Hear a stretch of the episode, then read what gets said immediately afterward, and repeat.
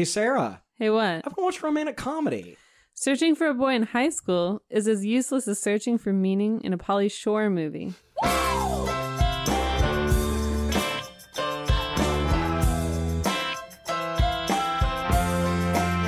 You've got a box full of quarters and a spoonful of sugar. 90s. Oh my god. Uh, I have, and we can get into this in a moment if you want. A good Pauly Shore story. Oh. Yeah, but uh, first things first, Sarah, we should probably do an introduction. Yes. Yeah, and I think we should let people know that this is romantic comedy commentary.com, or as Also you choose to call it. as romcomcom.com. And as always, I'm one half of your podcast team. I'm Justin, and with me as always is. Sarah. And this week we have back our very first uh second appearance double guest. Well, our very first guest. Our very first guest back for Oh a my second God. Back appearance. for a second appearance This as our is very, very first exciting. double guest. Would you like to introduce yourself? It's Taryn from LA again. It's- I'm back. And so we've brought her back for not only an excellent teenage uh, coming of age romantic comedy, but also an LA one. We're doing That's right. Clueless this week. That's right. Oh my Couldn't- God. Doesn't get more LA than that. I It's true. love this movie. it's very true. I am going to bare my soul during this, and I will start from the very beginning to let you guys know. it's a very good place to start. As I was watching this movie, as I was watching this movie, I was watching it with fresh eyes. For Yeah, the me first too. time I was I seeing haven't things seen it I in never saw. years. No, and what Yeah. became apparent to me. So it was 1995, I think, that this Yeah. came out. So Mhm. what were we like 11 ish, which Yeah. would be 11. probably 5th or Mhm. sixth grade. I was nine, It was fifth grade. but you Call know, it fifth, We're sixth. all yeah. I was in fourth grade. Yeah, close. Mhm. I and I feel absolutely absurd saying this. Until I watched it this time, there was some part of me that always assumed that this was reality in LA during that time period. oh, really? It never occurred to me until this viewing that it was meant to be a caricature. Oh. I thought this was how people actually lived until I watched it this time. And the only reason I picked up on it this time is I watched an extra where the director had to point out to me this is meant to be a caricature Oh. of what she would she went to high schools and sat in on classes Mm-hmm. so she'd see things that gave her ideas and then she'd blow them up i Mm-hmm. thought people fucking dressed with these patent leather hats and no. no i didn't know that That was a plastic hat.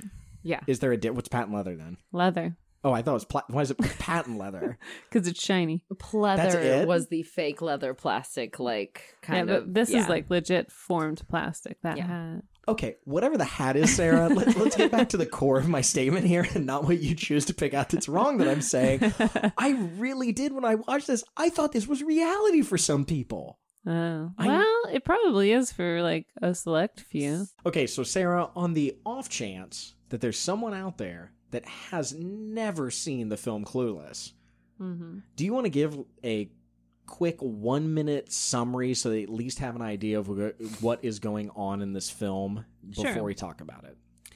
So Cher is played by Alicia Silverstone. She is the most popular girl in school, and her best friend Dionne, they're like fashion queens, and she, uh, her, she, her dad is a single dad, but her ex stepbrother comes back into the picture. And she's annoyed with him. Then a new girl comes to school, Tai, played by Brittany Murphy, and they she tries to fix her, tries to give her a makeover. Meanwhile, she's giving a makeover and matchmaking um, the school counselor and the debate teacher, trying to get them together so she can improve her own grade. and so, just she loves to fix people, and she's manipulative in a positive way. And then she tries to hook Brittany Murphy up with a guy who turns out actually likes her. It goes south.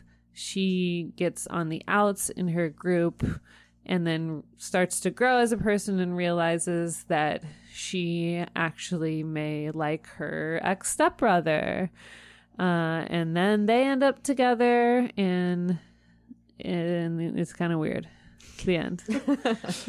That, uh, as usual, sir. you nailed That's a very really good. Yeah, that's a very description of good, very good description of the whole plot. Okay, that that's the movie. So a lot of people know this is based on the Jane Austen novel Emma. Mm-hmm. So I, Sarah, have not read that book. I assume perhaps Taryn has as a well read woman. I know for a fact you have as a, a, a literary major. Sure. How how close is this? Uh, it's pretty much the same story. I mean, it's you know, her name is Emma, not Cher. She's, but her mom dies. She lives with her dad, and they're wealthy. Um, she has a best friend who is married in the book, and uh, she and her husband, you know, are a little bit dramatic. And then there's a woman named Harriet who's based on Tai, um, and she's making a project of her. She's lower class. She's, um, you know, defers to Emma as like the helper for her. Um, and I can't remember if Josh or if he's based on Mr. Knightley. I can't remember if he is a brother or just a brother figure in the movie or in the book. um, but but he's older as well, and he has a slightly disturbing prior family, according to Bustle, slightly disturbing prior familiar relationship. So I think he, I think he is like a former kind of brother figure. Um, and then Elton is based on a guy named Mr. Elton. I mean, it couldn't be more spot on. Man, fuck that guy though. Can we all agree on that? I'm sorry. He was the worst. I know he's the worst. He's total a hole. Yeah. And he leaves her and then she gets held up at gunpoint. But I love Jeremy Sisto because I watched Six Feet Under. Who are you? Who are you, Sarah? I love Jeremy Sisto. and he's so there. young and so sweet. You he's are like the one woman that I think would stand on someone oh. screwing over a woman on a movie in a role and, Yeah. and, and hate him forever over but I love Jeremy Sisto. That's his, this saw- is his youngest role. This is the you- first thing he got cast in Let me take a let me take a wild guess. You saw him in the other thing before this. yeah. That explains it. Well, no, I mean, I saw Clueless when I was No, like 14, no, no, but Six. Feet Under, I saw Yeah, like yeah. It was really close to my heart, no, no. and uh, and then I just saw him on Ryan and Kelly, and he's doing great, and he's like almost 50 now. I'm not gonna lie. I don't really care that he's doing well. I don't Yeah. want him to doing well. You I don't- He was- genu- I I know swear, about him. Since this movie, he has he he like grew like another five inches. He's like six two yeah, in that's real great. life. I don't care about his He height. still has the he was same not kind to voice. Cher. You don't treat a woman. You don't drop a woman off in the middle of nowhere. Well, you know what? He's a, a, good actor because he made you hate him. Okay, that you know what? You make a good point. So tell me Circus more liquor. about tell me more about Emma. Mr. Elton. Christian is uh, Frank Churchill, who um, is bad for Emma because he's engaged to another person in the book. That Whereas he's every gay. Novel, in, yeah. in the you know. Um, Travis Birkenstock is Robert and Martin. Both were deemed unsuitable Was for, he a skater in the novel too? but they turn out to be pretty great guys. No, he's a farmer.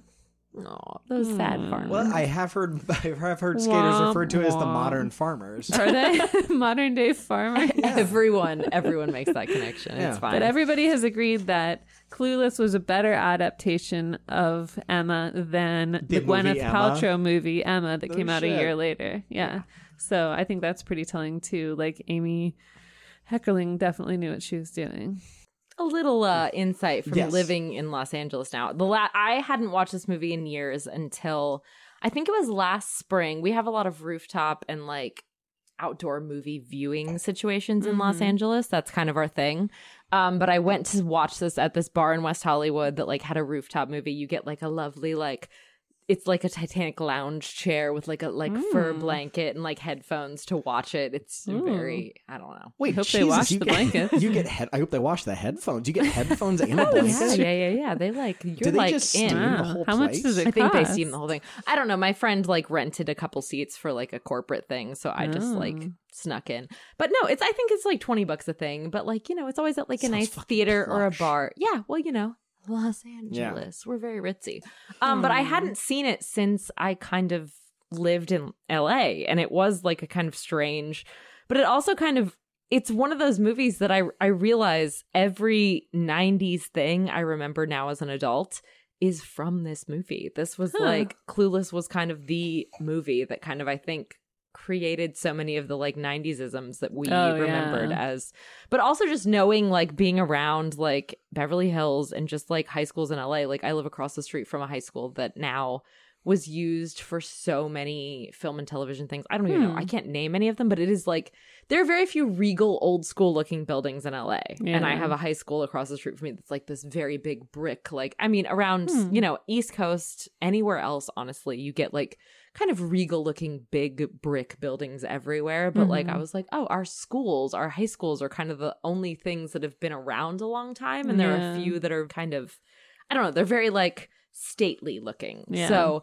and the Beverly Hills, High School they used I think they used um Occidental College as a filming They did. I location just looked and also Beverly Hills High and Mhm. those are both two very like just like Yeah. prestigious. I don't know. We have a lot of beautiful locations, but just short version being around kind of people that have grown up there and everything is like some people have this weird, very like Beverly Hills upbringing, which is very odd, but I don't know. It happens. So. It's funny because they made fun of being of people in the valley Mhm. and you know being out in I assume it's San Fernando Valley. Yes, San Fernando Valley. but they have the Valley Girl thing going on. Mm-hmm. Yeah. so it's like it's the Valley Girl accent has moved to Beverly Hills. One also like in the valley, there are a lot of pockets of really, really rich people too. Like I actually like the exterior of Cher's house was is in Encino, Encino, I which saw is that. Encino is In definitely the, valley, but like yeah. like up by Wood. Wait, Encino, like where they found Brendan Fraser? Yes, Encino Encino Man. Man. What? That is yeah, correct. but Encino is incredibly large. Like a lot of the kind of oh, there goes the bottle. we are getting deep Don't you already. tell me how to drink my wine. Justin finished a bottle of wine. um, but no, Encino and like up around Woodland Hills, like actually a lot of the fire areas lately that are getting a lot of publicity, like Hidden Hills and everything. Justin has no concept of where the fires are in relation to LA. No, I think she knows that by the fact that anytime I hear about a fire in California, I'm like, hey man, like, you good? He's No, like that's my Malibu. family. No, Malibu's where the fires are. That's no, LA. Mal- and that I was said, close. I actually like. Malibu is not that far from LA. Tell me no, that. it's not at Ah, all. How Thank you. far away is so it? So it's right up the coast, but How like many minutes? It's about. It's like twenty miles. No, no, no, no. See? no, no. That's fucking 40 minutes, exactly like I It's, said. it's 25 30 minutes it's Okay. honestly like the lower the south and it actually it went pretty I far told south you. Sarah, No, is this there is- I like something this in you that I can't be right? no, it's not that you can't be right. It's just that you're wrong You so often. right. so this fire i will say the last round of fires i had friends evacuated like it was Mm. very much far closer than it had The ever been before yeah like all of the i had just been at um it went It into went the to Malibu Calabasas, Hills. Yes, it was didn't it? Calabasas, Mm, Hidden poor Hills. My friends lived.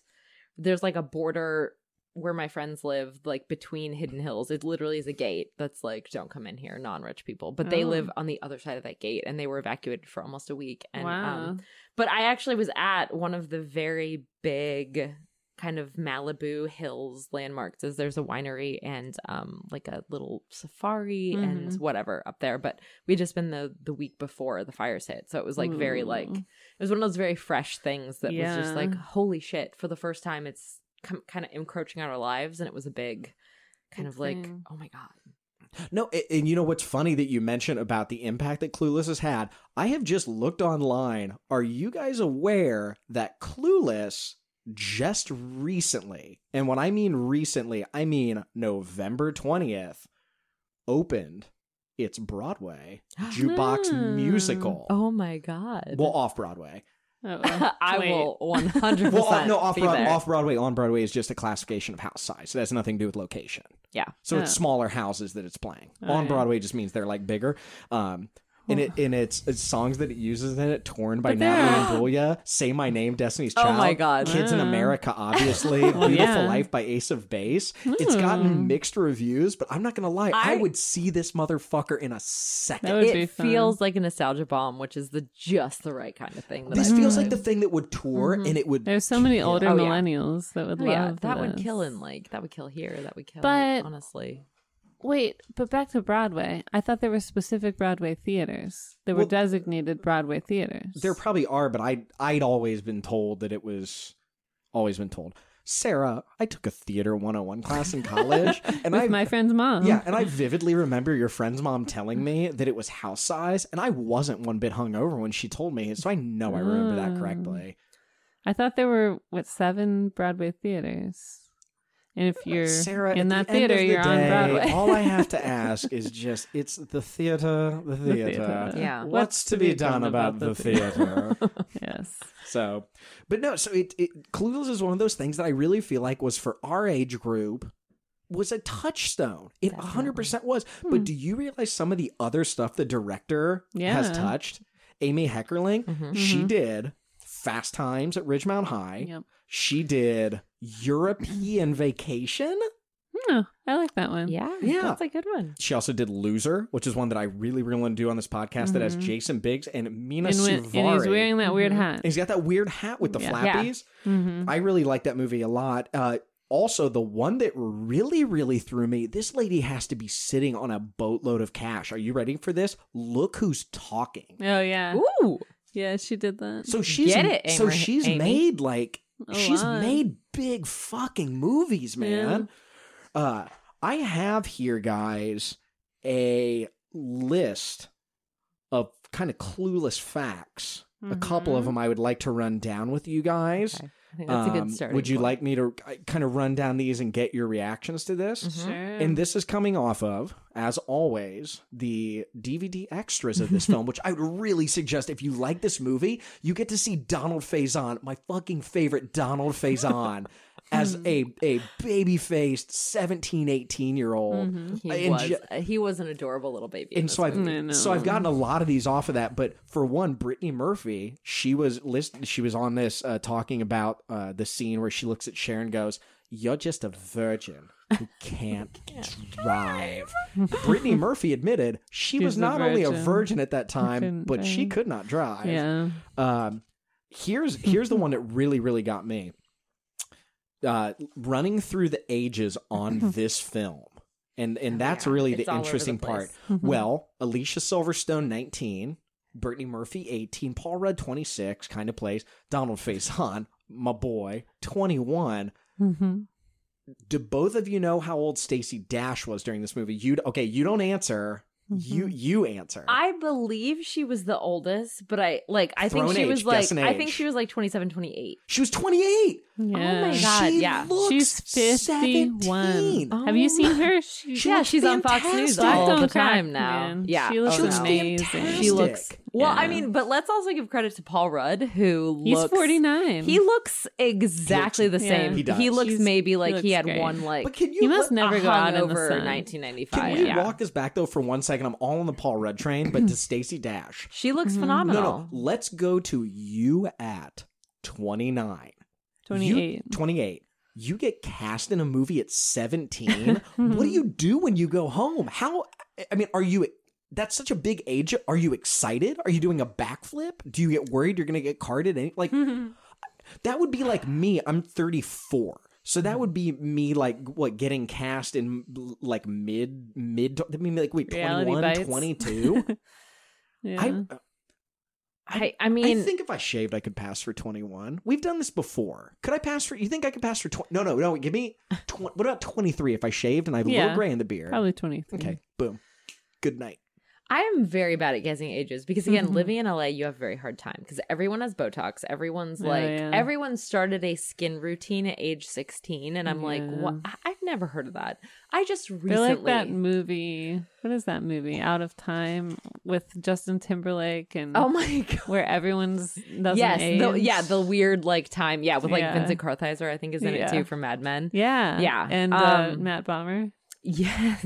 That's like Um, what? no, it it is a weird thing. Like I don't know. I have no concept of how to think about like whenever I read about someone who played a role that was like far Mhm. below their actual age range because it genuinely is that everyone in LA just looks a Yeah. good 5 Although- to 10 years younger than anyone anywhere else you go to. So, in 1995 though. and 95 pretty I mean but it also is I mean in your I feel like the the 20s is a range that you can still kind of like knock off like if you're very lucky and God bless Stacey. Dash. 28 to 17 though. Yeah, it's tough. 28 to 7 and she's I a, no no and I I know that you are very much on women's rights. That is a woman in film playing 28 It's- I to mean, it's- 17. That's power not a to guy. That's not a guy. A guy playing 50s to 30s, I feel like is not something that is uncommon. A Mm-hmm. woman playing 11 years into her teens? Yeah. Get Great just for her. fucking fist pumps to Stacey Dash. Okay, going going down through my other notes. Uh, here's more of a personal one and less about the movie. I noticed that the portion of the DVD extras dealing with Donald Faison were actually worn out, so that they kept skipping. So, boom to my boy Donald Faison. Yeah. That's obviously the part people want to watch a bunch. So a I lot love of Scrubs that. fans out so there. a lot of Scrubs. Donald fans. Faison is the best. Not just He's anything He's that very man good. touches. I'm going to give you my two favorite facts about this movie, and one of them is my party fact that I do pull out on people. But the first one, the first one's new.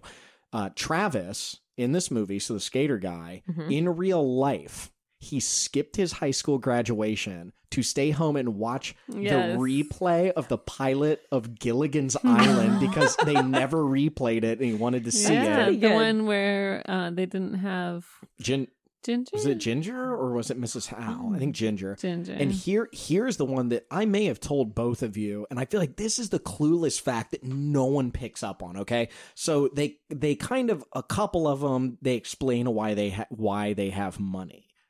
But then there's Travis.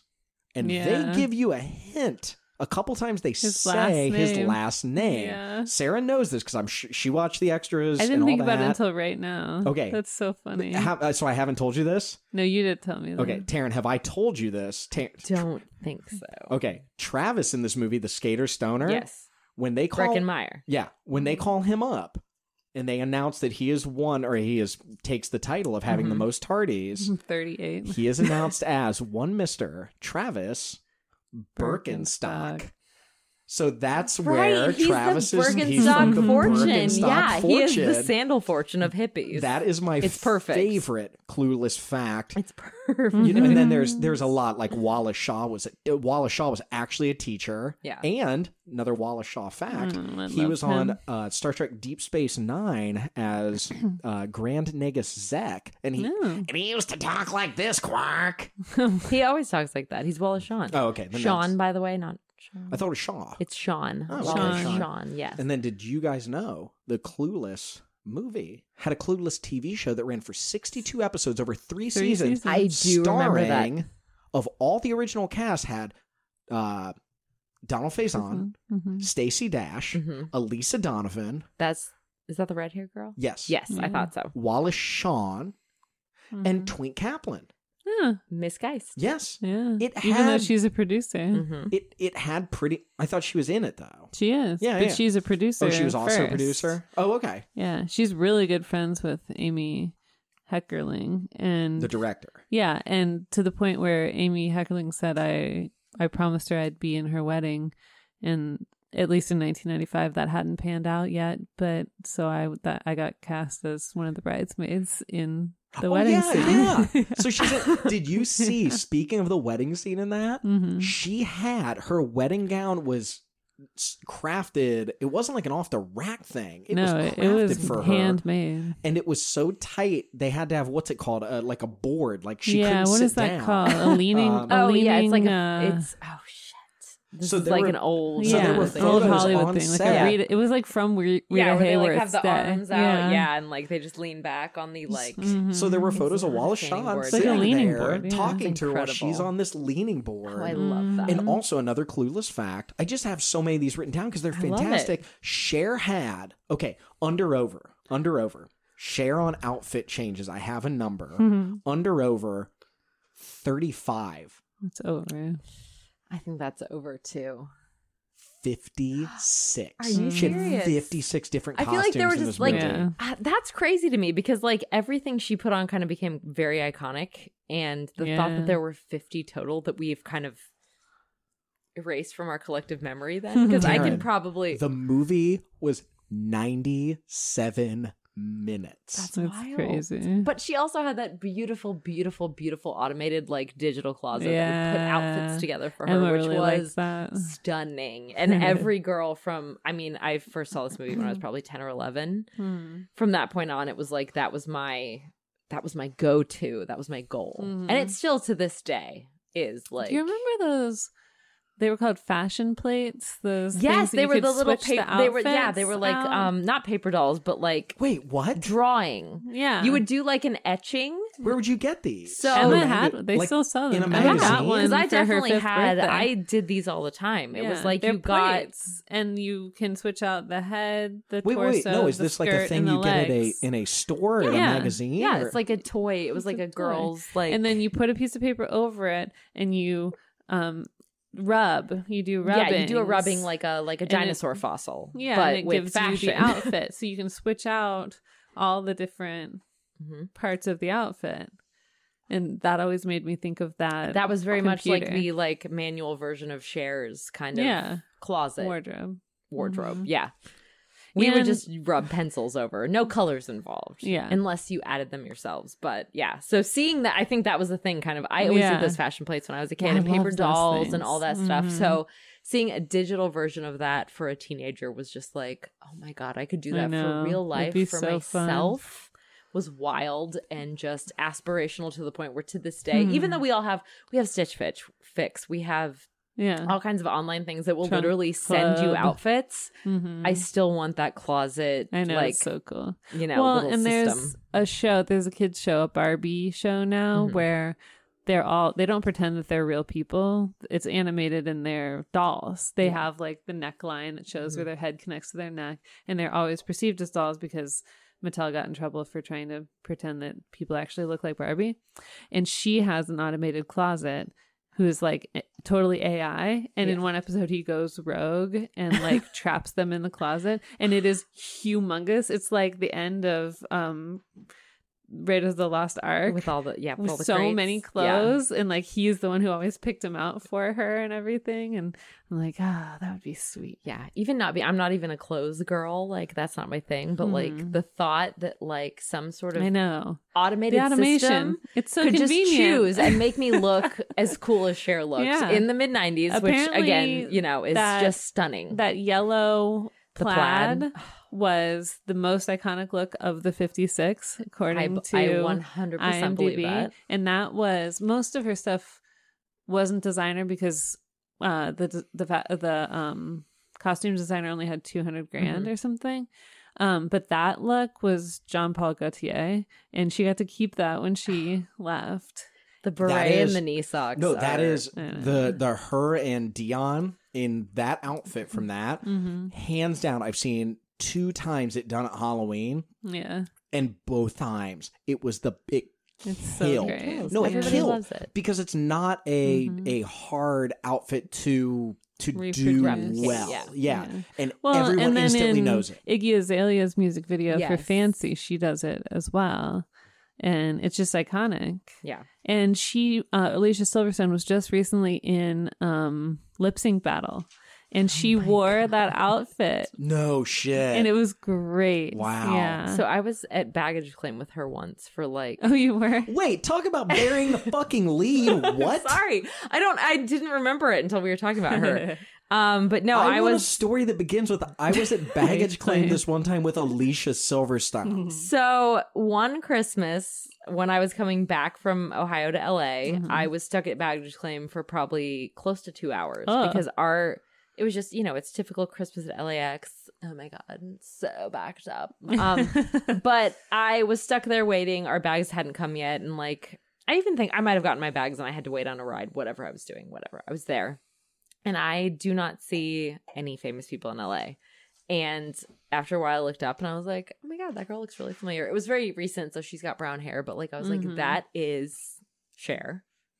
That is Alicia Silverstone. She is at the baggage claim, and she was there for probably a good forty minutes, and Whoa. just standing right in front of me. And like both of us were just kind of waiting for our bags, Yeah. just like giving the you know the like, oh, what's going on here? Yeah. Like shoulder shrug the whole time, but it was a very special moment for me because I was like, wow, wow, this speaks back deeply to a very kind of formative part which i think honestly like clues to me is too every time i watch it now i am like it it legit is a good movie it's like It's a great movie. it's kind of a playoff of Emma, which is, you Mhm. know, Jane Austen. That's like a very like classic kind of structure of storytelling, but like Mhm. it genuinely just it captured a moment even if it was kind of an exaggerated you know, hyperbolic moment of the 90s. Like Mhm. being in, you know, rural Ohio, that to us was the nine. That was what the cool, that was it. That was us. That's what we got. That's we didn't have a real, it. we didn't have a pulse point for like what was actually fashion in the Well, 90s. we were also young enough that we didn't.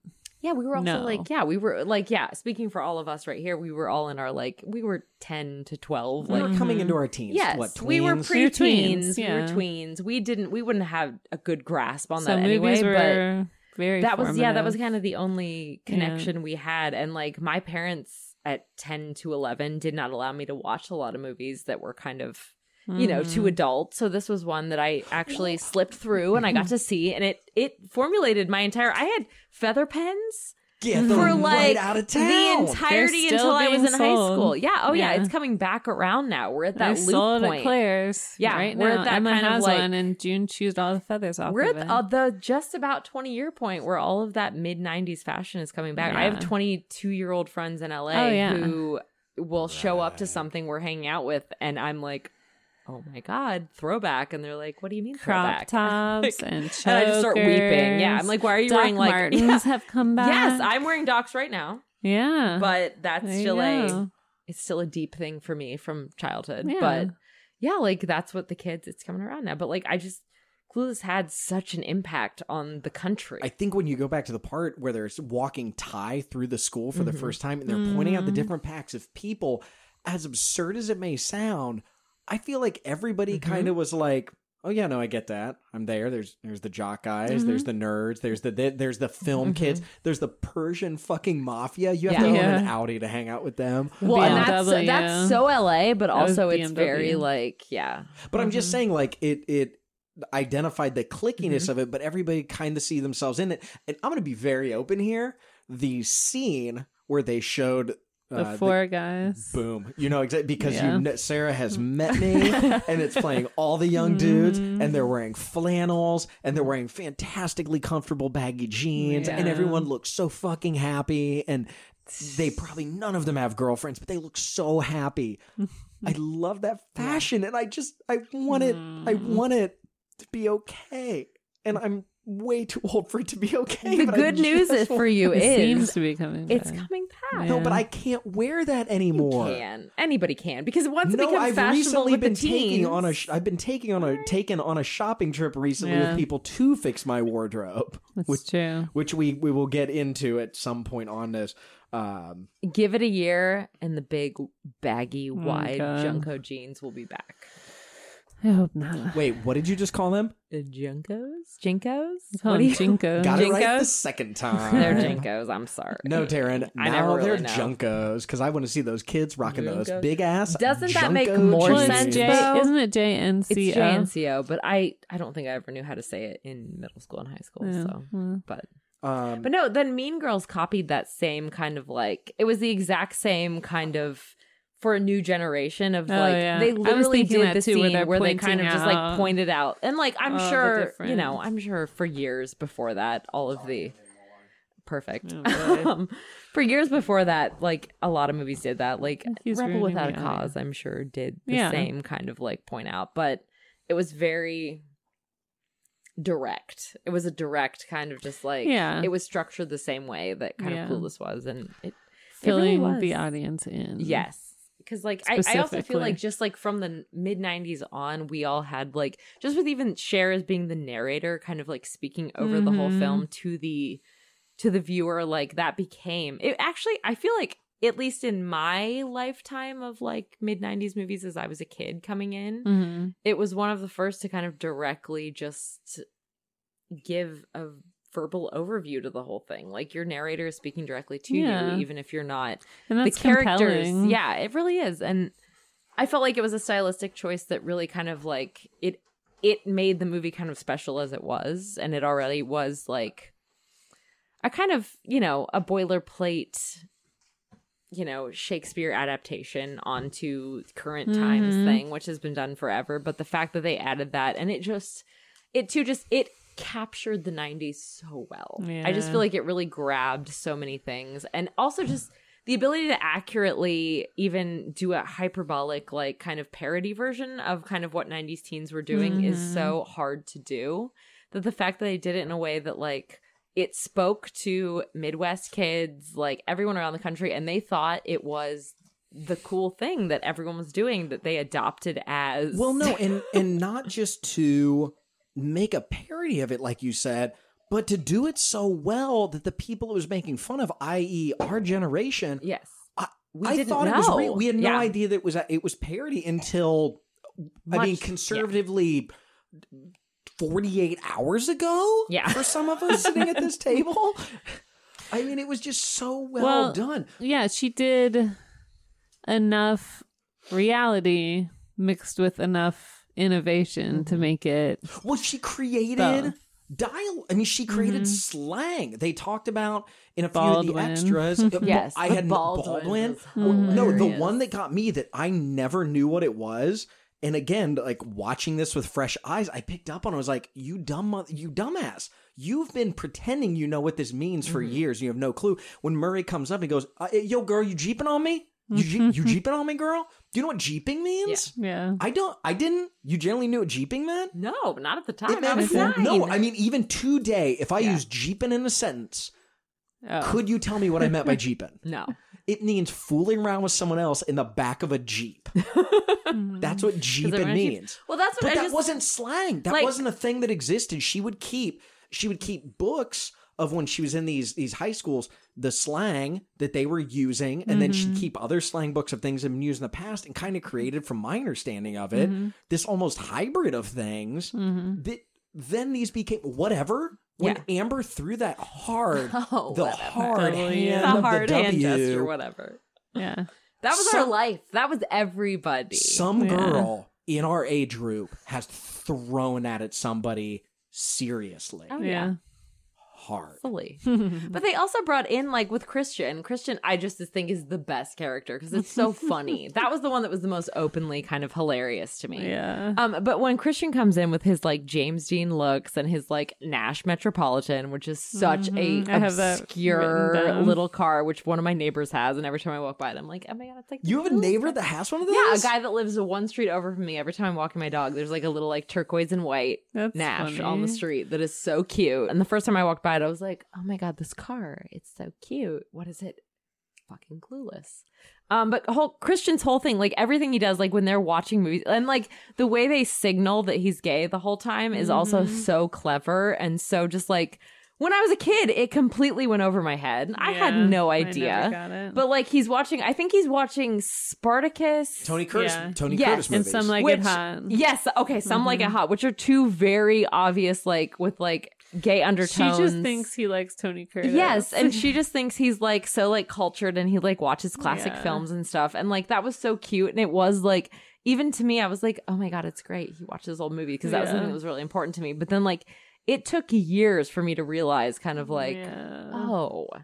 It was the whole gay undertone that they were just signaling to the Even audience to be like he like They show the very first Yeah. time of him standing in the doorway and Yeah. throwing his coat over his, over one his hundred percent. Th- behind him is a newspaper like on the wall that's been framed and the the headline is road to nowhere Mhm. it's like Well, even the James Dean like- comparison, because there's a lot of very historical, like, everyone's like, was he, wasn't he? Like, it's like a big thing that, like, now when I watched it, I was just immediately like, it was funny. It was really funny because it was this kind of like Mhm. wink and just like, it was so cleverly and subtly done that, like, and even Yeah. Cher at the end is just like, you know, her her narration of the film has such a like, you know, kind of like a sigh and like whatever, like I should have known, but like, So, from what you're saying, uh, that makes this film brilliant, I now again, having watched this film 48 hours ago, Mm-hmm. picked up on a bunch of him being gay undertones that I never did Yeah. like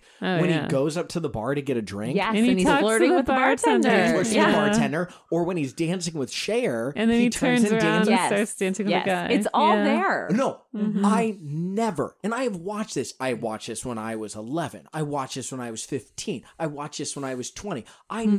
never, for whatever reason, saw that Mhm. until I watched this 48 hours ago. Hmm. And and like you said, it's just it, it's a it's a fantastic movie. Mhm. How it has these little subtle things Mhm. that, whether by age that I saw it was naivete, Mhm. or by just slowly seeing it. Yeah. Wonderful. Well, because it is, I, and I still think it is. He's still pitched as like they. He's like the perfect boyfriend, and you still Yeah. are like he takes her to that great party in like the like kind of like loft or whatever they're in. Like it's the '90s, The movie Mighty Mighty party. Bosstones? Yes, That's not a With- loft. That is obviously it's a not a super loft. dope That's club. Josh's college friend's party. Right. Supposedly. But it's like that 90s movie thing where they go to a party that's just like, oh, my friend's mm-hmm. throwing a party. And there's like a world famous, there's like a nationally famous band. We've talked about that. rocking on. Yeah, I think Well, Like, it's it's that all- happened in um Never Been it Kissed. did. Yeah. Like It's every like, prom in the what 90s had going like a on? band that was like amazing But and again, everybody's just you go back jamming. to what you know 11 year old justin in ohio thought i'm like oh fuck yeah, Yeah. parties are gonna be That's awesome in high genuinely school getting to college and high school. That's what I was like. Every Yeah. party's gonna be the fucking Yeah. i'm tits. 34 years old I've I never been to a still party. haven't been to a party I like haven't either. that. I haven't either, and it's Been still to Daytona. But it wasn't quite it wasn't i walk into this thing and people are like kind of hip dancing together because the the dance that like Tai and Cher did together Yeah. that type of coherence no dating to daytona it was people falling over each other Oh, it wasn't yeah. women dancing like very succinctly and beautifully together yeah. i just Mm-hmm. It you- may just be this just this movie, movie business. well no this movie as a whole though the world that it creates you want to step into and it's so Yeah. believable and i feel like that's a point i keep coming back to but you don't hit we have not hit yet a lot of romantic comedies that create this such a believable dream world Hmm. that i have lived in the lie for now i don't know 34 minus 11 23 years i mean that's effective Well, that too, because Huh. Cher doesn't really drink that much. She even is like she is this Mm-mm. popular kind of like, and that is very odd to me looking at it now because it was like my ideal of like what all the popular kids were doing was like it's just getting wasted at a party and like going, but mm-hmm. that's where the good parties were is like everyone that had booze and whatever. Yeah. But Cher literally goes to these parties and she kind of like doesn't really drink. Yeah. She stays like She's more of a planner. yeah, she's like kind of this like overarching like mom type almost. Yeah. That she like just has like she understands the everything that's going on. She plays the game of the thing. She's at the party because she recognizes she has to be for her Right. social standing. But she Right. doesn't get wasted. She doesn't like make a fool of herself. Yeah. She stays kind of out of it. And it was like She does smoke a little bit of pot. a little bit yeah. but like she i mean she left she almost was even like she would like joke about like oh yeah i'm so like oh i'm messed up like on the and it was Mhm. just like that was crazy for a kind of 90s teen movie because Yeah. that didn't happen so that was even very to me i Well, was to a have a, kid little more chaste of a Yeah, it was Well, and also that she was very out there as being a virgin. yeah she like had a no mid-90s. She wasn't out there. You didn't find out till two thirds of the way through the movie. That but it was a wasn't like held against her until no, it was like suddenly you found an it. No, insult. you found out pretty close to the beginning. The minute the Tai character was introduced, because Tai's like, "Oh, don't worry, I'm not a virgin." yeah But she never says that she is or isn't. She, I thought at that i think point they she kind said of that talk her and about it at Dee- the yeah. party No, no, because her because Hmm. Dee goes into how she's like, "Well, I'm technically a virgin with Murray." yeah And then, but Cher is blah blah blah. Now you find out, Hmm. you probably find out about a third of the way through. Really? Yeah, Must I don't. missed No, I would. I think that's yeah. That's that's But they keep it because, like, I don't know, and it is part that Cher is our narrator, so that makes us far more sympathetic with her. But like, Right. it is kind of like they put that out there, and it is like in a lot of other, I feel like teen movies, it kind of be like a joke. But at first, it's just kind of like, no, Cher is who we listen to. Cher is the one Mhm. whose dad is a lawyer, and she's helping with like law briefings, and she's whatever. So yeah, in a lot I of ways, almost she's felt the like it moral was- center. yeah, it was almost like a parable to be like, she's cool, she's stylish, she's gorgeous. Her dad's a lawyer, and she's also like smart and getting good grades and all her classes, and also she's a virgin. So like, get it, everybody. You can do it too. So maybe that's just me. I was like, hell yeah, you can you can be a nerd, but also cool. yeah. But No, one one part, very quick point that I just think is so funny when you talk about the way that Alicia Silverstone just encapsulated the character of Cher better than probably anybody else could is that there was the scene where she got up to give her speech to uh, her whatever speech class, whatever Mhm. it may be, and she pronounced it the Haitians. That that was ad lib because she did not know how to pronounce Haitians, and they just rolled with it. And the director said that that's the moment that she was like, "This is the character. This girl has it. Let's just give her free reign." That that was she didn't know how to pronounce Haitians, and Yeah. she went with it, and that was you know that's what they went with. It's a good. I mean, it is like because I again watching it now as an adult, it like I had a lot of different feelings. As when I was like ten watching this, I was like, oh my mm-hmm. god. I didn't realize that she didn't really understand a lot of these things, but she like mm-hmm. the ability she had to like address kind of world issues and politics. I was just like, this is not a thing that has ever been brought up at my school or in my town or at my dinner table. So the fact that mm-hmm. I was just like, it was a high school popular girl talking about the Haitians, even if it was wrong. I didn't she, even pick like, up on it. Even the fact that she tried to fake it for, like, you know, spoiler alert, towards the end, where she tries to kind of become more worldly for Josh in the end, was such a, like, impressive thing that I was like, Cher was always kind of above the high school guys and above that. Like, she just always wanted to be more mature and Mhm. more kind of worldly Had and everything. And to do. to me when i was nine or ten that was like a really good role model kind of thing Hmm. for me because she was watching cnn even if it was very superficially she was like trying and even if it you know again I, it was for a kind of superficial reason but like she did it You know what? That's Yeah. actually a really good question, Sarah. What? I would like to hear your opinion on that. Is Cher in this movie a good role model for young women? I mean, that's that's an interesting Hmm. point that Taryn postulates because she is a, a woman of two opposing forces. There's a lot of superficial nonsense going on. totally vapid But yeah but at the end of the day, she's volunteering time for the Pismo Beach disaster, which for the record was entirely made up for this film and it wasn't a real disaster there was no Uh, disaster she gets iffy grades and argues them then but she does seem to actually put her nose to the grindstone when she needs to she's loyal to her friends i, I, I guess you I guys feel like you're answering your own question. well no but i mean no but you guys are the ones that were young women and you have a daughter like is Cher a character that you think is a good example i i guess no, what i'm s- I don't think she's a great example. I think she has a lot of very positive qualities. I mean, Emma watched half this movie with us, and I don't think at any point she was like, "That's who I want to be." i'm empowered by this woman Yeah. But I think she found her compelling and interesting. I don't know. I never I never thought about being a role model.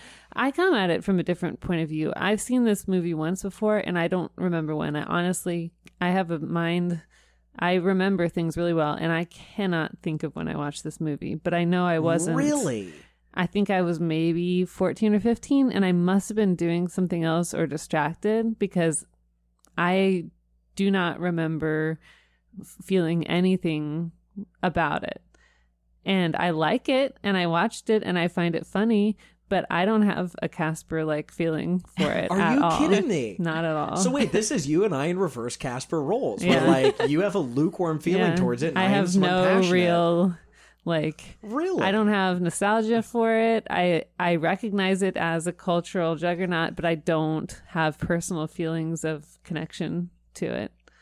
So sorry. I feel like but You mean even with Donald Faison being in it? Even that's Because I feel like the minute Donald Faison enters the equation, everybody But that's, has. I a- feel like a lot of it, though, especially for girls, was like anyone a little bit older would have kind of realized it was more of kind of a parody or more of kind of Yeah. a a kind of you know a a, a joke on the whole mm. culture as it was. yeah, I never took it seriously. Yeah, I think I, I literally saw it. Probably it was one of the few movies I s- was allowed to see when I was like ten. Mm, yeah. And 10 is like the Just- age where you like truly you don't know. Yes. Yeah. And I like and I saw Casper a little bit Yeah.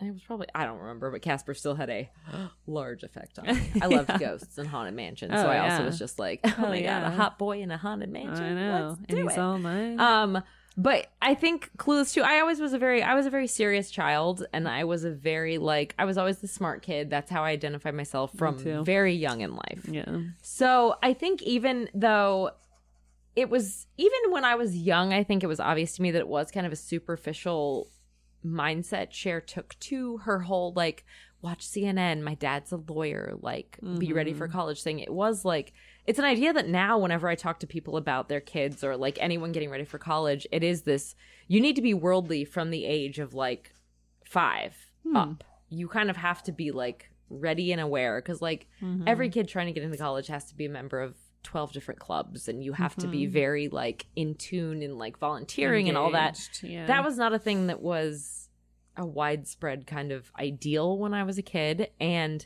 even seeing Cher that she did these like her fake speech on the Haitians and like whatever, it was at least enough that like she tried. yeah. So to me, I was even like, oh, she's kind of dumb. But also like the fact that it's cool that she's trying was such a foreign concept to me at my little small town school Mm-hmm. that it just honestly i think it really meant more to me than i kind of understood at the time that like she was Hmm. like and she and it too and like it's really messed up but the fact that like she and josh because josh was such a like beacon of like i'm so over all of this high school Yeah. stuff i'm in college i'm cool i'm Yeah. like the cool smart guy who's like listening to dave matthews and like going Mm-hmm. to protests and stuff was really to me even at 10 like a very like oh my god there is a thing after everybody who's into petty stuff because i was you know i was a nerd so i liked Yeah. those things so it was kind of this like mindset for me like well in beverly hills where they're all rich and fancy like Mhm. these people are all like they do like they're more informed they're more educated they're more whatever it is that Yeah. i'm not in my tiny town Wait, so, based on what you're saying, I know. Did you move to LA because of Clue? I, I I 100% did not, but it also was like I know. Are you staying Weirdly. in LA because of Clue? no? But it is like I, I, don't feel like there's a certain amount of honesty pouring out, Well, out of you right of it now in is, regards like, to film. just growing up in a very very very small are. town. You are in a different Little people mindset than people. Not quite. than people whose parents are like these wealthy like you know Yeah. worldly like lawyers and Mhm. professors and stuff it is a completely different world you get into where even if you don't buy into like the fact that they are more well off than you hmm the fact the sad fact of the matter in life is people who have more money have traveled more places they've learned more they've like been exposed to more things they've you know a Mm-hmm. well, lot of them location too. Yeah, location is. You can be like- just as smart as someone in LA, but the fact that they live in LA, Absolutely. Like your private school you're going to, like all of the characters in Clueless, is like you're getting Mm-hmm. an education that, as a kind of like, not poor, but like a middle class kid in rural Ohio, I would have Mm-hmm. killed for as a kid to be in a class where you could have a debate about current events. Like, yeah. that was wild and it was awesome to me even at 10. Mm-hmm. So basically, all I'm saying is I was a huge nerd and I was like, this civics class seems dope as shit. Debate So- class, Yeah, yeah. debate class. I was just like all about all of it. So, That's but cool. part of it was like, I, I mean, It was I a private school, wasn't it? I don't Because they I'm had not sure. They people just said from like all Beverly over the Hills place. High, but Or was it Beverly Hills? No, it was filmed there, Uh, but I yeah. think it was actually it was called like it was Bronson meant to be a Alcott, Yes. private school. like Bronson Alcott. I would High assume School. that if I make the assumption if Cher's dad was making that kind of money, he was sending her to a private school. yeah, school. because you wouldn't have people from all over, including the Valley, in your same school. yes, unless it was unless a it was a private school. Yes. Which Yeah. also begs the question, like, I want to know what Brittany Murphy's parents did for money, because again, they answer You like can get the scholarships. Birkenstocks. Oh, really? they Yeah. they answer the Birkenstocks. No, and Sarah, one thing that I think kind of came through in what you said uh, in the rough summary of the movie that never hit me about this movie is Cher's motivation in this film that I thought was just such a beautiful way to round it up that they said in the extras was that Cher lived in a fantasy where she wanted everyone to be the best that they could be. She wanted the best for everyone around them. And I thought that was such a whether it's uh, realistic I would that's a wonderful way to live. I would hmm. love to live like that whether she's trying to get Miss Geist together with her her Mr. debate Hall. teacher, Mr. Hall, whether she's trying to get Tai together with the shitty guy. Travis. I don't care to know his name. I don't like his attitude. Shitty guy. Travis What? You don't Birkenstock. like Travis? No, no, no, no, no, no. The one she's trying to get. Oh, Elton. Oh, Elton. Yeah, fuck yeah. Elton. Jeremy Sisto. Yeah, He's don't- the worst though. Yeah, that's why I didn't care to know his But I name. love Jeremy Sisto. whether she's trying to look over her dad for like his health and get him as healthy as can be like I, I just thought that was a really cool way of describing her outlook on the world that Yeah. for some reason spoke to me really well that She's like- manipulative in a positive way. Yeah. yeah and that she just wants the best for everybody and Yeah. I, I don't know it was cool to see a story where oh a character being manipulated in that manner that the mm-hmm. lesson isn't don't do that in the end that Well, that's what her I kind lesson was kind of. I of feel like that still was the lesson. was it Yeah. she got Yeah. the two teachers together her dad's still alive she Yeah, but she fucked Tai- up Tai's stuff, and she she messed up Tai we've got one she tried to find her perfect dude. That was her no. trying to get herself. Yeah.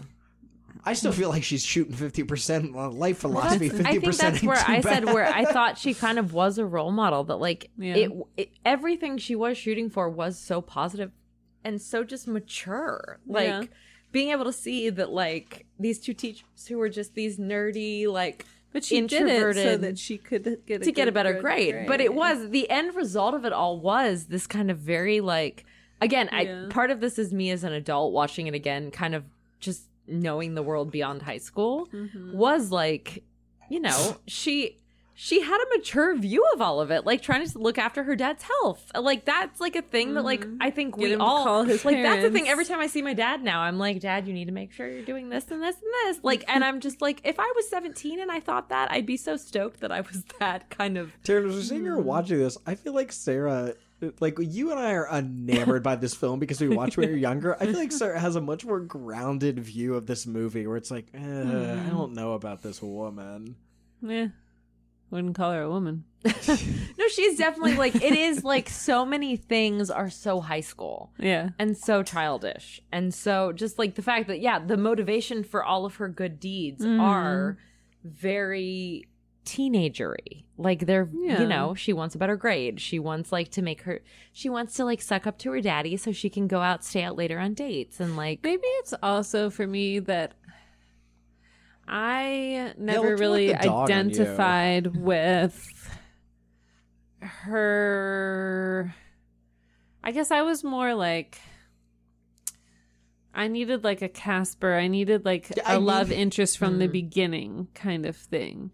Whereas she goes through all of this and I always liked her, but I was never all that interested in the the things she was doing in the games she was playing. And it wasn't until the end that she found who she decided she liked which is a fine way to end but i never identified with her liking him. And i think a lot of at least girls in my grade were like? Like her brother? What is that is she dating her old brother that was a little and and at least from what I barely remember from watching it when I was like 14 or something, we were all just like, huh, it's a weird ending. She's gonna, and maybe like 1800s Jane Austen, I feel like that's a little bit more acceptable. Mm-hmm. Your ex stepbrother or whatever. But in like 1995, you're like, wait a minute, why are you dating this? And he even like in the in the scene before they got together, he's defending her against his dad's clerk or whatever because she messed up some paper and he's like, "Well, she just set me back a day. Thanks a lot." And he's like, "She's just a kid. She's trying her best." So he's already like kind of infantilizing her. And then he's like, "Uh, you you know you're beautiful, right?" And she's like, "Oh," huh? and then they kiss, and I'm like, "Ooh, wasn't that just the girl you said was just a kid? Like, what's going on here? It's weird. It's a weird ending." Sir, don't you bring your creepy undertones to this movie that I really like? don't you do that? Don't you take another thing away You're from me? ruining it. there is a tiny but i i i don't know i think a lot of because i was i remember being a little like what? Yeah. that's a little I just but- never identified with that. yeah i think the thing i identified most with was that she was this popular kid who didn't have a boyfriend she didn't have because yeah, again being te- i feel like the difference in our ages when we both saw it is like the difference Yeah. in how we kind of perceive the movie because i was young enough that i was still a child child and it was You kind realize of we're not like ten years. Apart. We're not, but that, like, like the difference watched it like between four years apart. the difference between like 11 I didn't and watch 14 it when it first came out. I watched it when I was like oh, fourteen. Oh, okay. Yeah, okay. the difference yeah, yeah, between okay, like sorry, a yeah. preteen and Yeah. like a teenager is Right. a huge difference. Oh, okay. Those few that's years. No, is a fair. Yeah, yeah, yeah. monumental because Yeah. like, and it too was just my personality. I was never. I was always like again the smart kid who I already was doing a lot of the behaviors that Cher had, even if they were superficial. Mm-hmm. They were things that I looked at where I was like, it is the protagonist of this entire movie and our our narrator for the entire movie, which is how we are purposefully guided to see the Yeah. narrative of the film mm-hmm. through her eyes was again, even if there were these superficial motives to like a lot of her actions, mm-hmm. she was watching CNN. She was paying attention to her dad's law practice. She was like Mm-hmm. trying to impress her st- ex stepbrother with like Yeah. he was in college, he was older. Like it was this thing. She was very mature, mm-hmm. and like even what I remember when I was a kid thinking like. Oh, she's kind of like not cool, but also mm-hmm.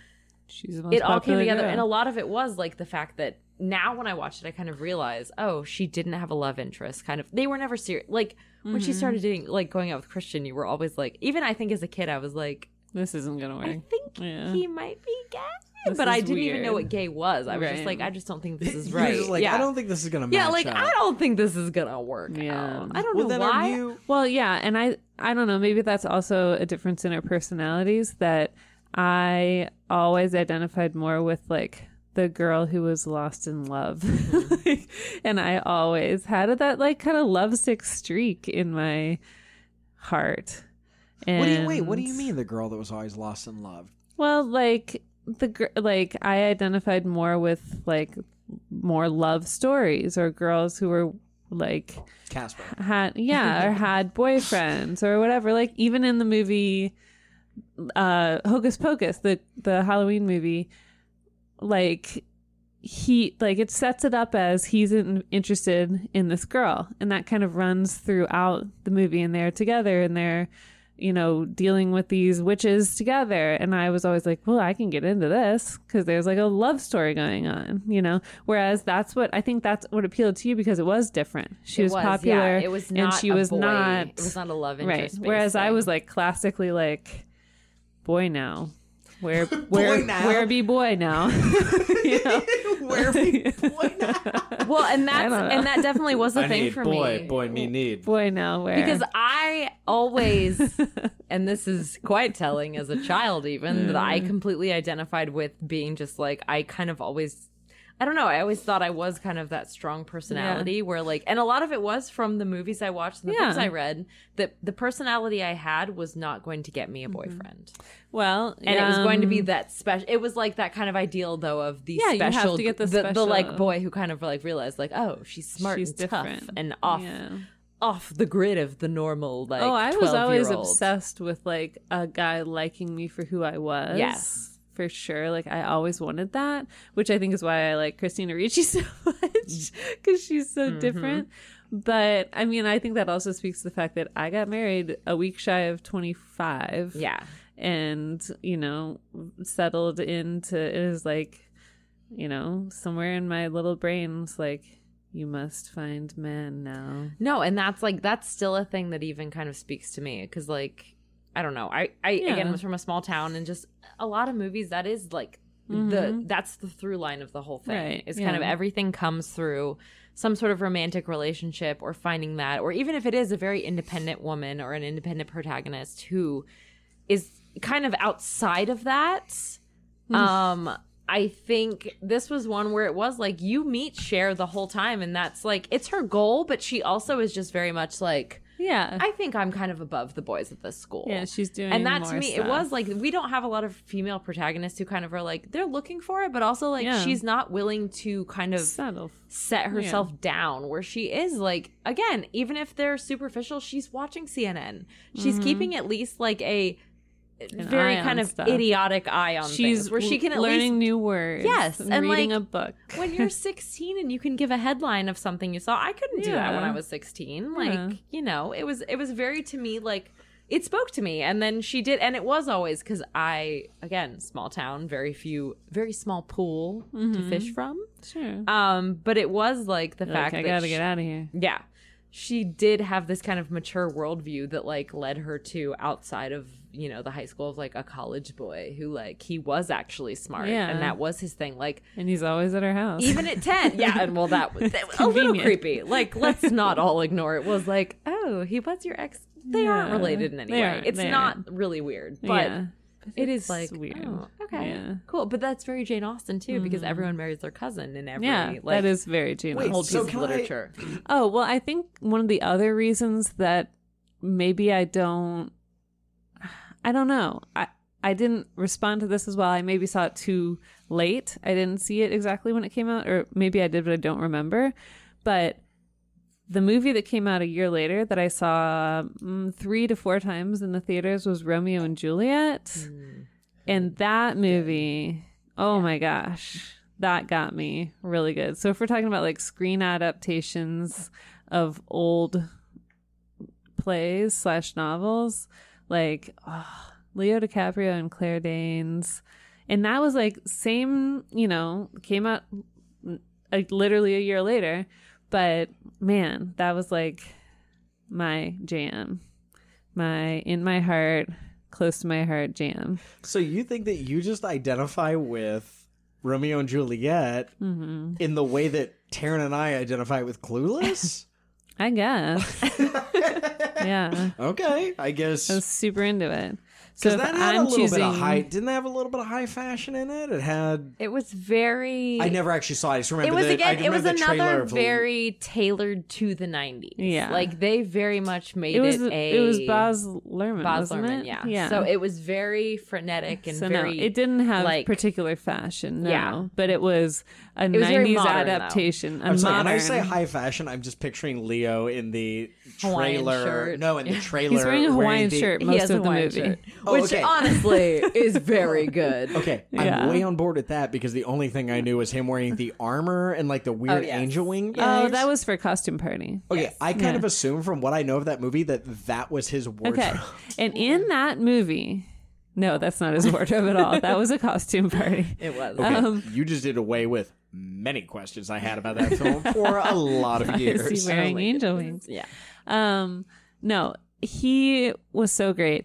And Paul Rudd plays a total doofus in that he movie. is also in that movie. so that I movie. never felt like very connected to Paul mm-hmm. Rudd because he's like to- he's Paris. He's like a doofus. He like Yeah. look he's wearing that astronaut costume and he looks back and you're like ha ha ha ha Yeah. and she's like secretly canoodling with Leo behind the pillar. because who wouldn't And be? yeah, and guns are swords. They call them their swords, Yes. but they're actually guns. Yeah. And it's very violent. And Harold Perrineau is like very violent.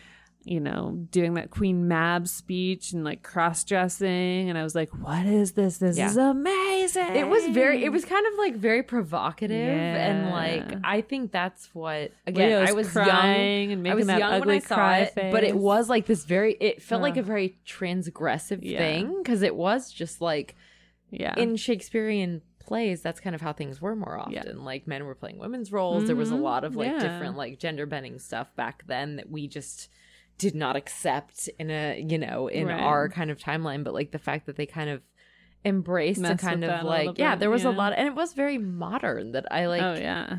That but that felt dad, her dad's so- always drunk. Yeah. and but it still felt because it's is trying his best. yes but Yeah. it still was that very shakespearean text and shakespearean dialogue Yeah. that i feel like the fact that but they got the best actors too. they did I oh, mean, oh and Claire it's Danes so good and Leo. and leo is just i mm-hmm. mean i'm never gonna complain i still Yeah. will forever being a child of the 90s Oh, I cut leo his is after that movie. I cut his picture out of Tiger Beat and put Yeah. it on, Oh taped my it to God. the back of my door. just gorgeous i Mhm. watched one Wait, also you got Tiger Beat?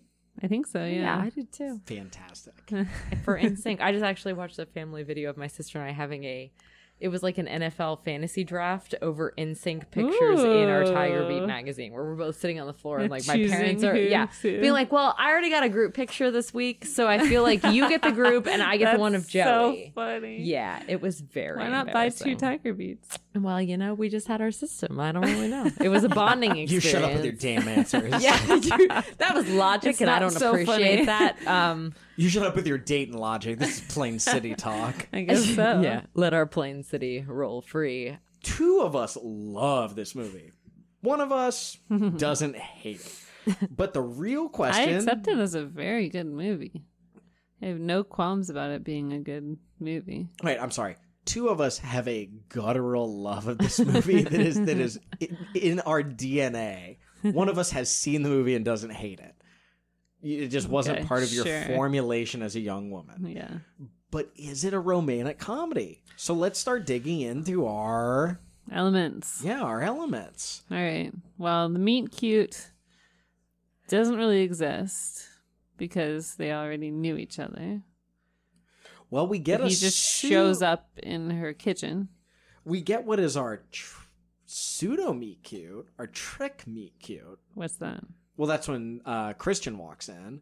That's kind of a pseudo trick Oh. meet cute. Okay. Maybe that's the thing we need to come up with a name for, like a misdirect meet cute, because I think we've had in some of the others. Faux meet cute. Yeah, foam meet cute, where a guy walks in and it's like this is our main romantic interest, but all of a sudden we are introduced to him in a manner that is because he comes in, like you said, with the James Dean slung over his Yeah. thing, and even though Rat there's some pack. hints behind him. But like Paul Rudd also shows up just making a sandwich in the kitchen. It's Yeah. like he's like he's like the kind of like dark horse that like he was there the whole time, which I feel like is such mm-hmm. a trope too of like Yeah. he's kind of like the the best friend Under your was, like yeah, who like was there the whole time and like he's just around and like but like from the beginning he's always around and he's always kind of like being a provocateur towards Cher mm-hmm. and like saying like you need you're smart. You need to try harder. Like did mm-hmm. you like do you know even what you're talking So about? we need like to introduce a name for that type of meet cute, like the maybe a- under your a- nose love. or a slow burn. A slow burn, I think, under is a under your nose good- or a slow burn meet cute because we've had a couple movies where we do not get a meet cute we're first introduced with the character yeah. maybe maybe yeah maybe we need to develop that a little more Mhm. okay so we don't get a hard hard meet cute No. okay we've already got one The jobs of the protagonists. neither are they're- architects or No, they're just high school students. Well, and a college student. Uh, the location is extremely important. this would not work anywhere Very, yeah, but- it Yeah. has to be It's Beverly Hills. classic. There's no way around it. Yeah. Beverly Hills. That's where I want to be. Baby. Uh, there is not really a precocious child, but I feel like Cher might be the precocious child. yeah, is she her Weirdly. own precocious child because she does kind of interject She's on some of the things her she own does with her. She dad. really does. Like she really is the one kind of giving advice to people and like kind of setting people straight. And even Mm-hmm. with even with um Josh, she kind of always comes in as like she teaches him something. She like Yeah. she gives him advice. she and, like, reflects sets on her own yeah. behavior. Yeah, She does. That's Is every character by the sheer virtue of their age their own precocious child Oh for their Well, because Tai Well, also, because- I feel like we haven't given any time to Tai, who is like such a good character, and she She's truly so has great. a lot of like good, where she's just like, I don't care what you want me to be, like I like Travis, I like this is me, and like Mhm. you've, I, I appreciate everything you've done for me, but also well, I'd I'm say me. She figures it out. you actually yeah. saying that I feel like Tai is the one that of of anyone in this film is the most grounded she definitely is. and she is the one that she's the rock for everybody else that they revolve she's the around. identifying, yeah, kind She of got- base point. She for kind of starts where she ends up, other than wardrobe, Yeah, and everyone else. she gets carried away with them, but then she comes back to herself. Yeah, but she's always Yeah. very true to herself and Yeah. says like but also I I don't know, I just feel like Cher aligns with that in a lot of ways because she mm-hmm. her persona again, her persona of like all of this like I'm I'm doing this for a grade, I'm doing this to be popular, I'm doing this to be cool. It all comes down to she still is doing it and to a degree it is like the things you do whether they are for kind of a teenage posturing Mhm. the fact that you're going out of your way to kind of impress someone of this mode like of watching you know keeping up on the latest news and being able to like participate in debate class even if it is a little bit shallow like Mhm. that's you like even if it's you're faking it the whole time it is that you're like wanting to at least be on that first step of Sure. being informed. And so I, I feel like when Tai kind of came at her and said, like, it was, she was kind of the lesson of the movie of being like, Mhm. I want to be your friend, but also I want to be me. Right. It- that kind of was the lesson to Cher of like, she wants to, like, she was choosing Tai as like a project, but also she wanted to be her friend. She wanted to, she genuinely liked her. She genuinely was like at a point where she was trying to support Tai in being herself. Like Yeah. it, it, she came to that realization kind of with the Josh relationship and all that, where Mm-hmm. that was her personality and her character the whole time, and it just took a little bit to get there. Yeah. So I felt like that was a whole the, the whole well rounded, you know, lesson of she the movie. A, yeah, was, she was a complete character. Yeah. yeah to kind of be like be yourself, do your thing.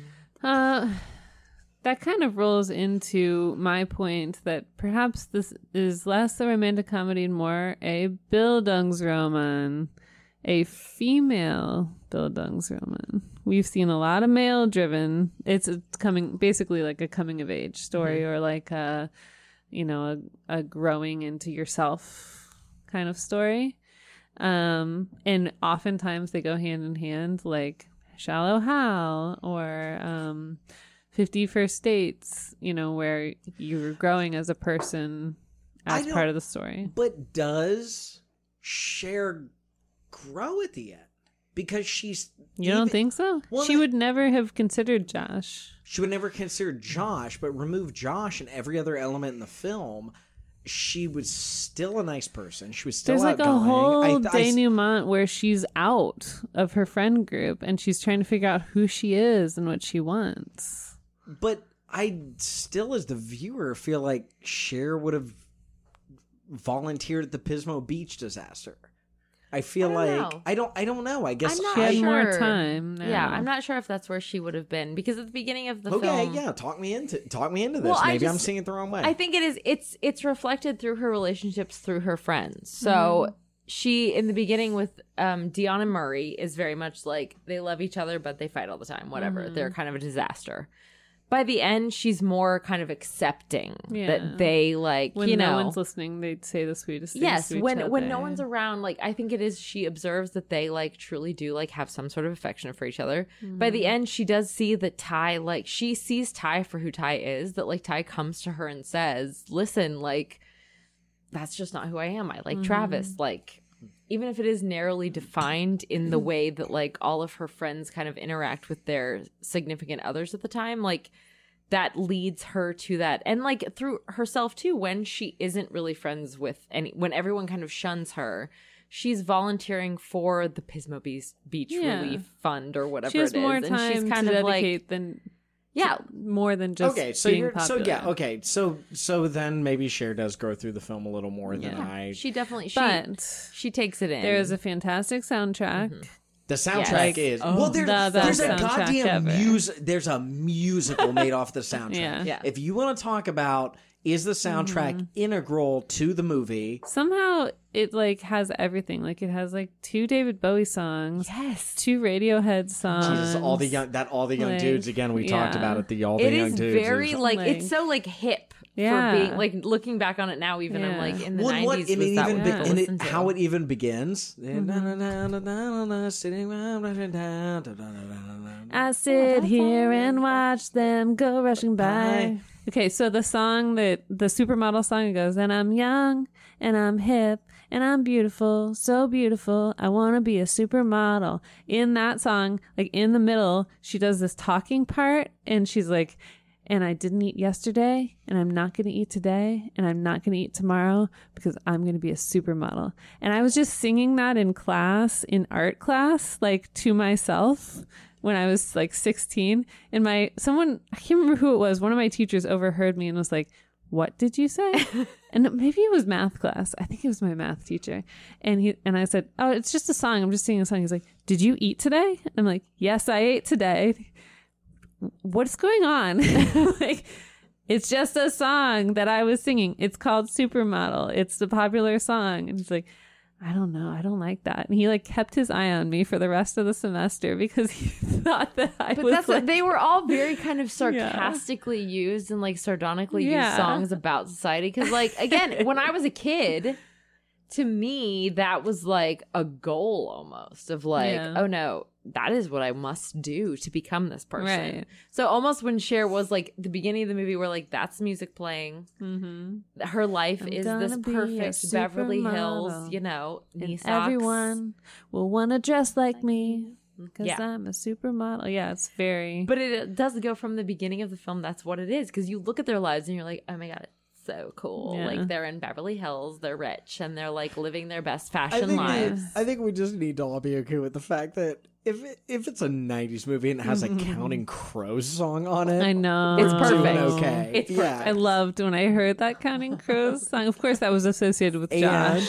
Yeah, how of have we, course, 'cause how he have was we so- not uh-huh. mention rolling with the homies? Oh it's my a God. pivotal part when she hands her the little tape and she's gonna Yeah. throw it in the fire. and she's like, no, "This let me is Don't the burn first that. song Don't we burn danced to." Yeah, that Uh, party at that. Yeah. it's like shitty weeping over a guy that you never really liked, but you still feel like Did you need guys? to Can I ask about. you a personal question? Sure. Did you ever have a song you identified with a guy? oh hell yeah. So many. Really? Shut I the had a fuck whole up. mixtape. Really? Yeah. I had a mixtape. Did you For identify with multiple gentlemen? Like each No, song one- was a different one. No, that's different. No, I mean a song. I want one song that it was. Name the song.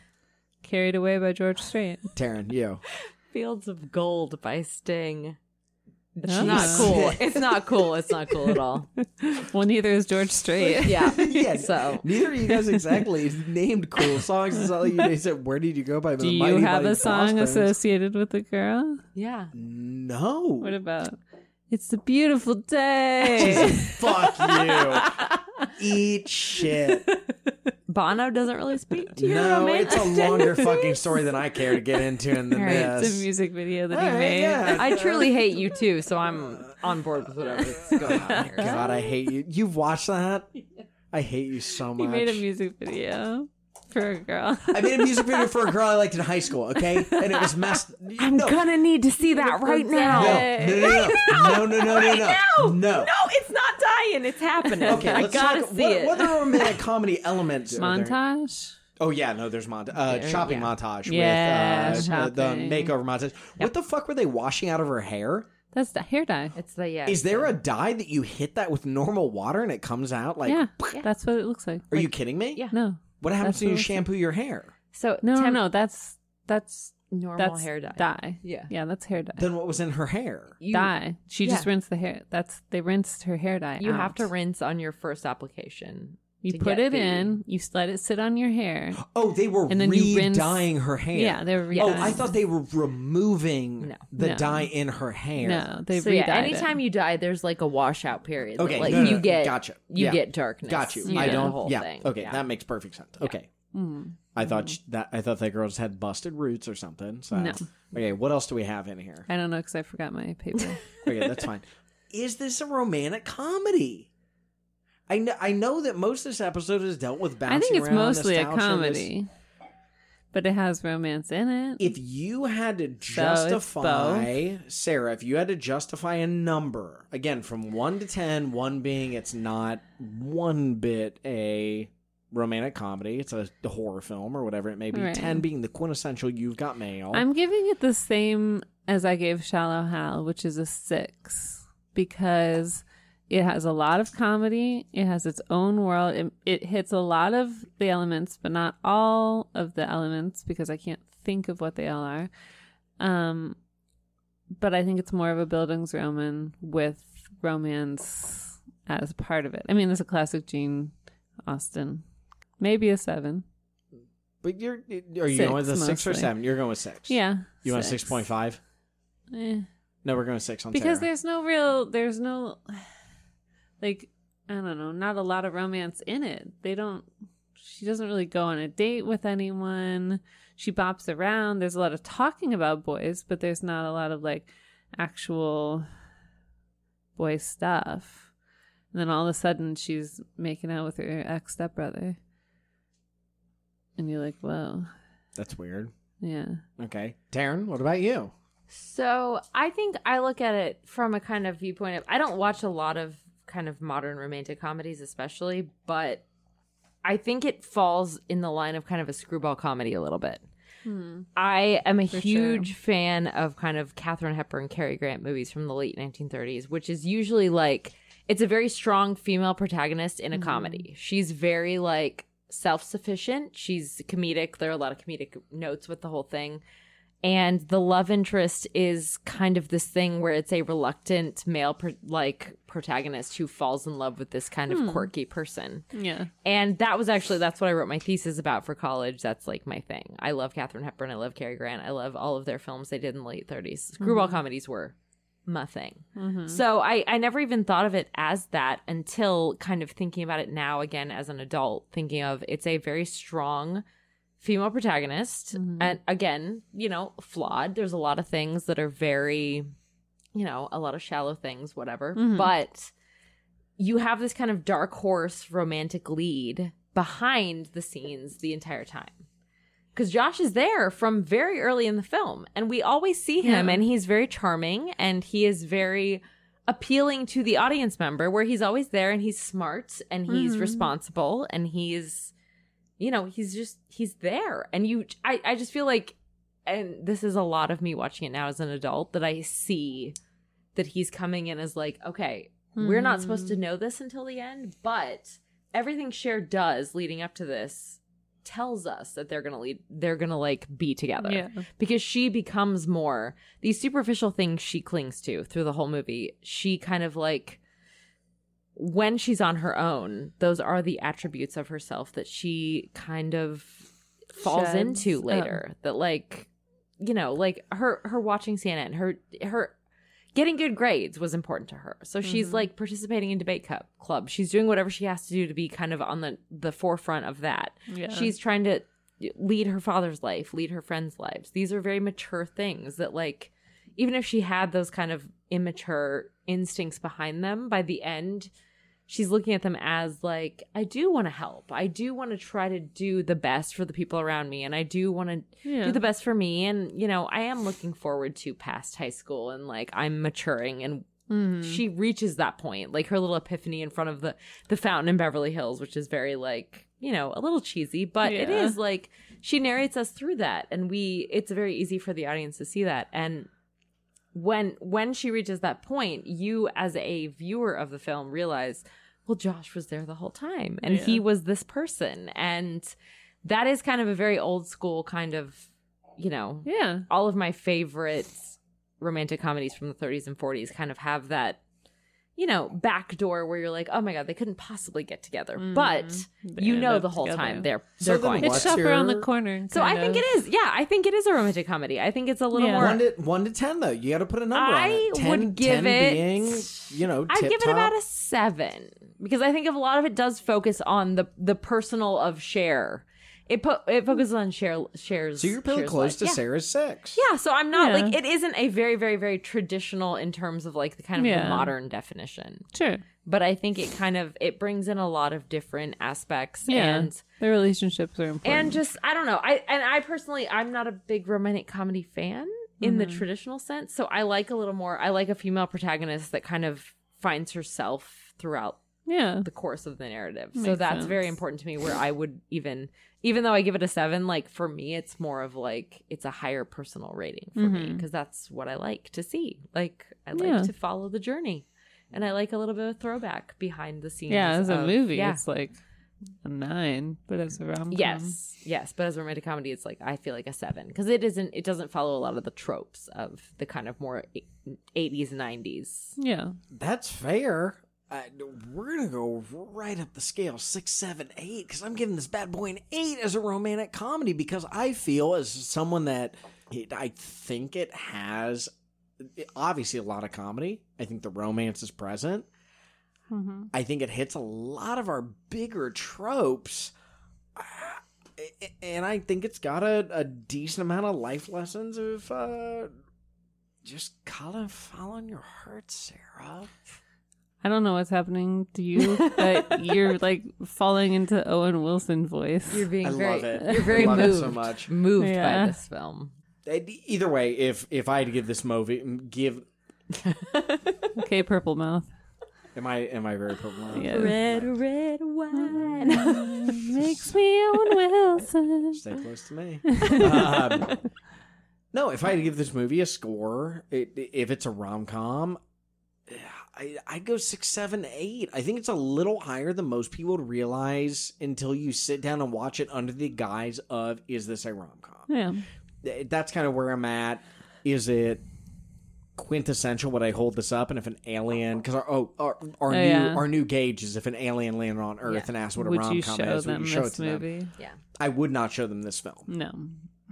I might You're show not- again- them again, after I four or think- five. and I I again come from I am not a big I don't watch a lot of modern rom-coms. It's just not my thing, but kind of the screwball and romantic comedies of the 30s and 40s are a thing that I really really really mm-hmm. that's a thing I was drawn to when I was younger and now even that like it usually was the screwball comedies especially was a very mismatched mismatched couple that was you know you usually honestly had a female protagonist which again was rare at the time so that speaks to me Yeah. so that was important to me that I was like hell yeah 1930s and we've got like a strong woman in charge of this film Yeah. um, but I think that's where I'm like, it is a romantic comedy from a kind of different standpoint, and I I appreciate the fact that Amy Heckerling was able to take such a she used a modern context for a sha- or a Jane Austen era story yeah.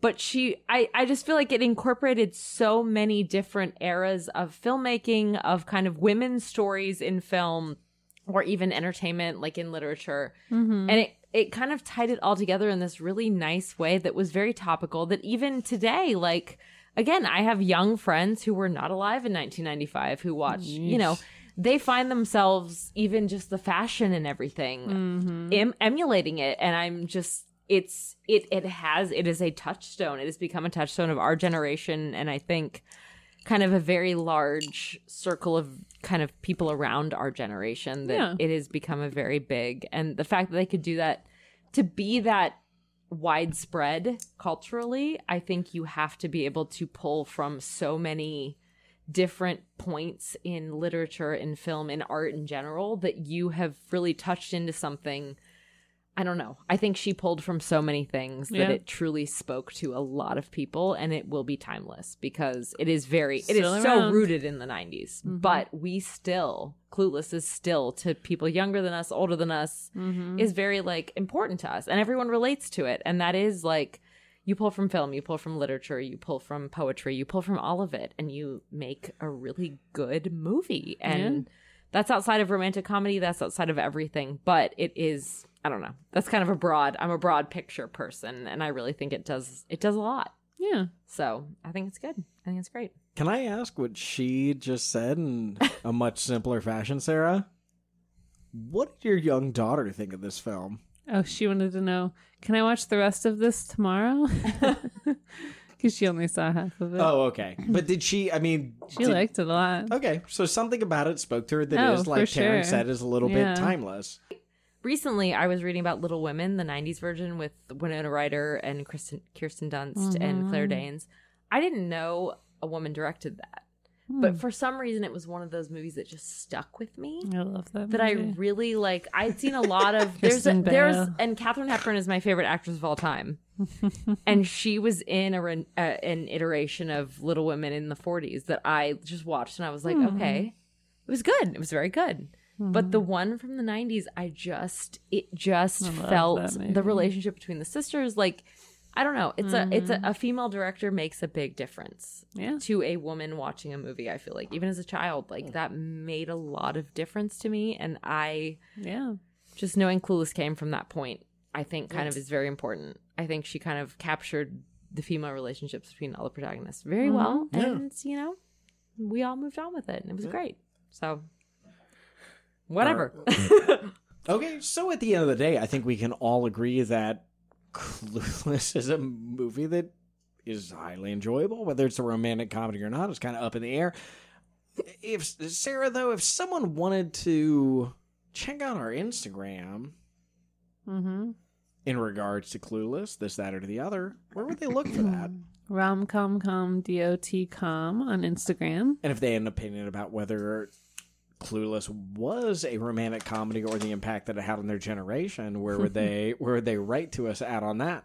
They'd go to their email app and type in mail at romcomcom.com. And if they uh, wanted to look up the band that does our intro or outro, what's the band name that they'd look up?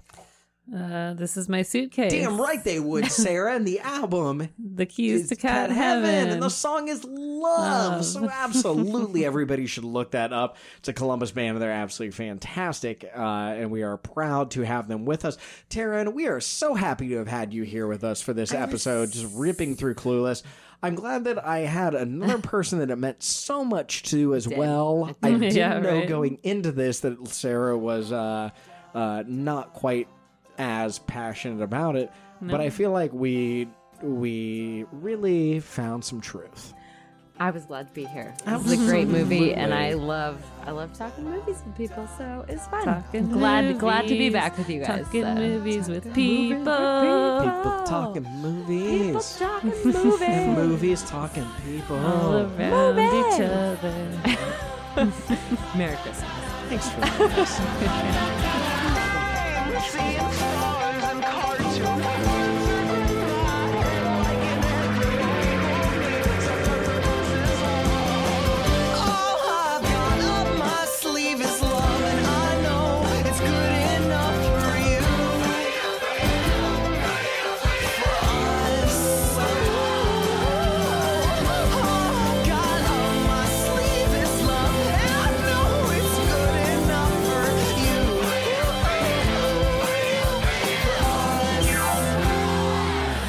Got wine pouring. Uh... Oh shit! it's empty. It's fine.